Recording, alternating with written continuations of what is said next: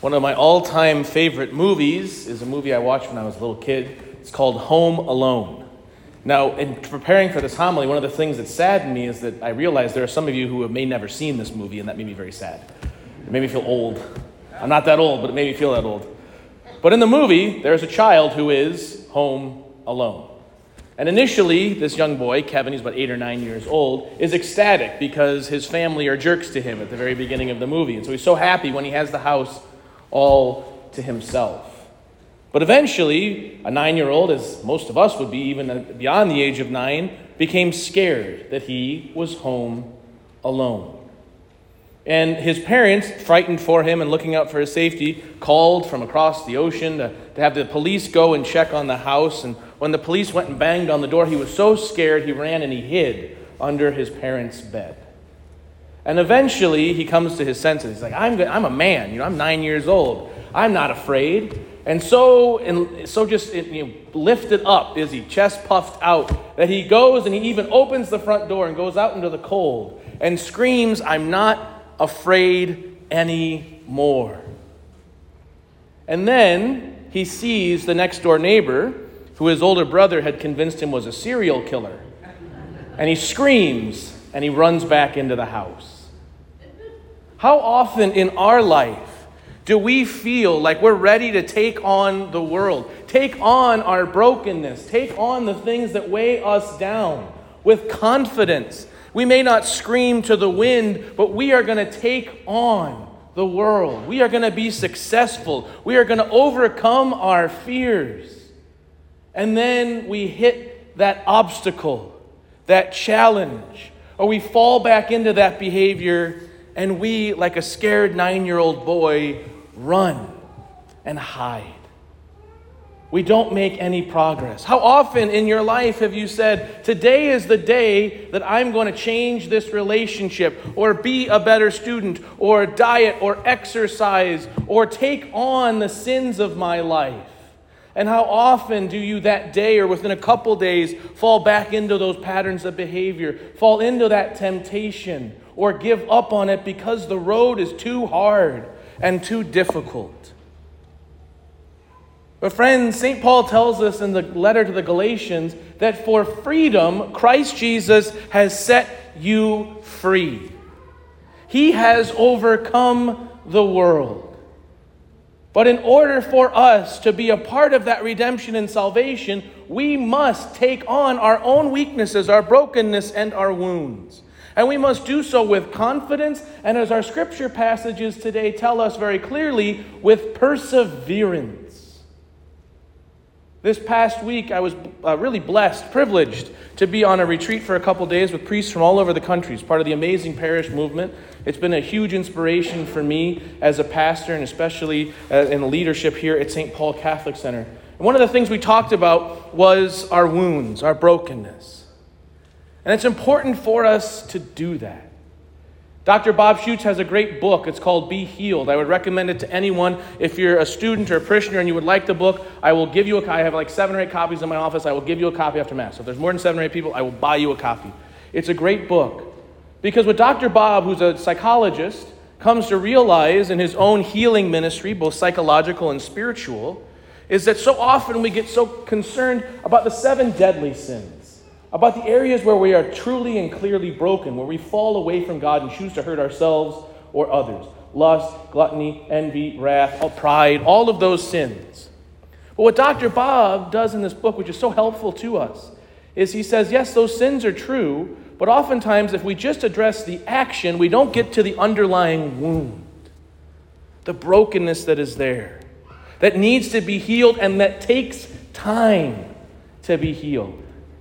And he says there are seven deadly sins, yes, but there are also seven deadly wounds that we are all walking around with in some way, shape, or form powerlessness, shame, confusion, hopelessness, fear, abandonment, rejection. If you're anything like me, when you hear that list, you see all of those things in some way, shape, or form in your life. And it's painful to have to recognize that even simple things in my life have led to these wounds, have led to me lying to myself and embracing the lie of who I am.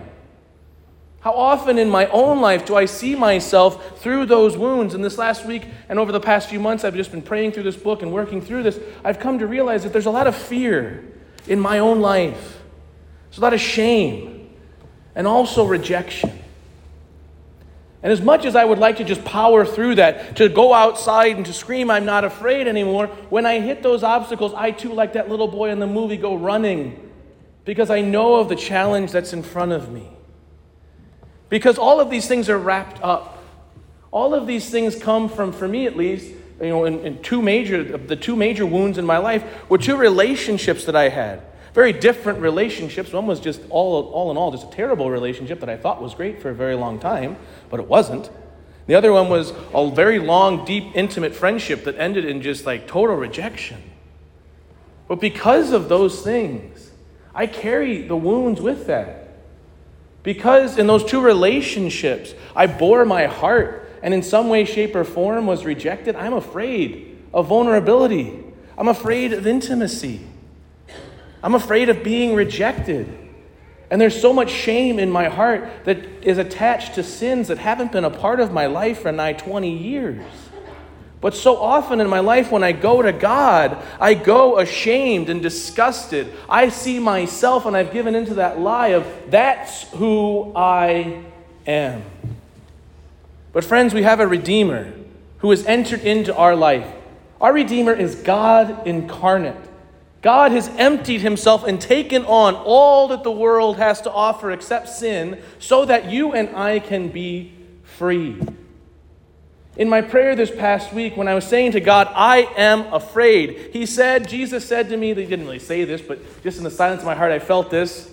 I was afraid too. I was afraid too.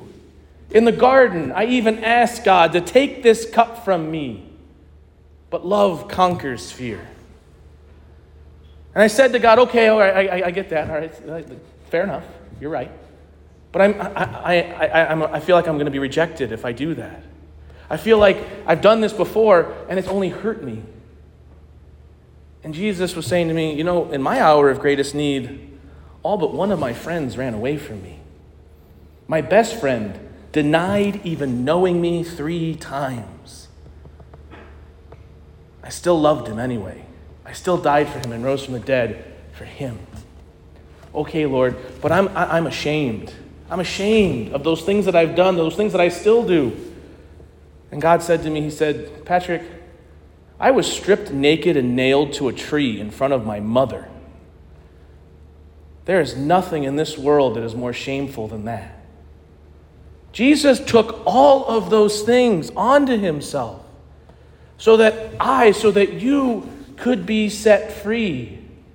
And what does he ask of us? To be faithful, to persevere, to choose him again and again and again. He doesn't say you have to be perfect in every aspect. He says, keep getting up. Do not be afraid. And God's love for us is so perfect. It's not just in that one historical act of his death, but he also comes to us in the scriptures, as St. Paul tells us so beautifully in that second letter to, to, to Timothy today that the scriptures are such a source of blessing for us. But because God loves us even more, because He loves us perfectly, He gives us His word and He gives us His very self. No matter what you've done, no matter where you've been, no matter the weights and the, and the worries and the scars and the wounds you carry, when you go to confession, God forgives your sins. When you come to Mass, He gives you His body, His blood, His soul, and divinity. He gives you everything. He is never outdone in generosity. And why does he do this? For eternity, because he loves you and he wants to set you free. 44 years ago, St. John Paul II, today, was elected Pope. And he came out onto the balcony and he said to the world, Be not afraid. And there isn't a person in the world who would have marked him wrong if he was afraid. He who had grown up and had suffered all sorts of personal tragedies, he who had grown up under the scourge of Nazism and communism, he had every right to be afraid. And yet he looked at the world, at the start of his papacy, a man who had persevered in prayer, A man who, like you and me, was wounded, who was broken, but kept coming again and again and again to Jesus, and he was not afraid. And he was inviting us into that same freedom, imperfect as he was, imperfect as we are. And then at the end of his life, as he was literally withering away in front of the world, he said this to the church we are not the sum of our weaknesses and failures. We are the sum of the Father's love for us and our real capacity to become the image of His Son, Jesus. We are not our fears. We are not our wounds. We are beloved sons and daughters of God. But we must, as Jesus invites us to today in the gospel, say this again and again and again because the lie will confront us, because the world will object to us, because the obstacles are real. We need to claim daily in our prayer life. This is why we must pray without ceasing, because even if we don't recognize what's going on, we are in relationship with God, and that changes us. And so we have to stand up and claim Who am I? And for me, it's I am a beloved son who is confident in doing the will of the Father and unafraid to love and to be loved. And I have to say that every day, sometimes thousands of times a day, and especially even in these few days coming off the retreat, there have been obstacles, there have been difficulties, there have been times where I've thought to myself, how can I say that? And this is the other thing that God gives us. Not only persevere in prayer, but we see it in the first reading. When Moses is tired, Aaron and Hur are there to lift him up. We are not given faith in a vacuum. You are made for relationship, and you need others to lift you up in those times of need, in those times of difficulty, when you cannot hold yourself up. But, friends, when we do this, when we root our identity deeply in the Lord, when we talk with Him continually, when we invest deeply in others, we are free. And when the Son of Man comes, and he will come for all of us, we can look with him, look into his eyes, not with fear, but with confidence, with joy, with peace. Because for freedom, you have been set free in Christ Jesus.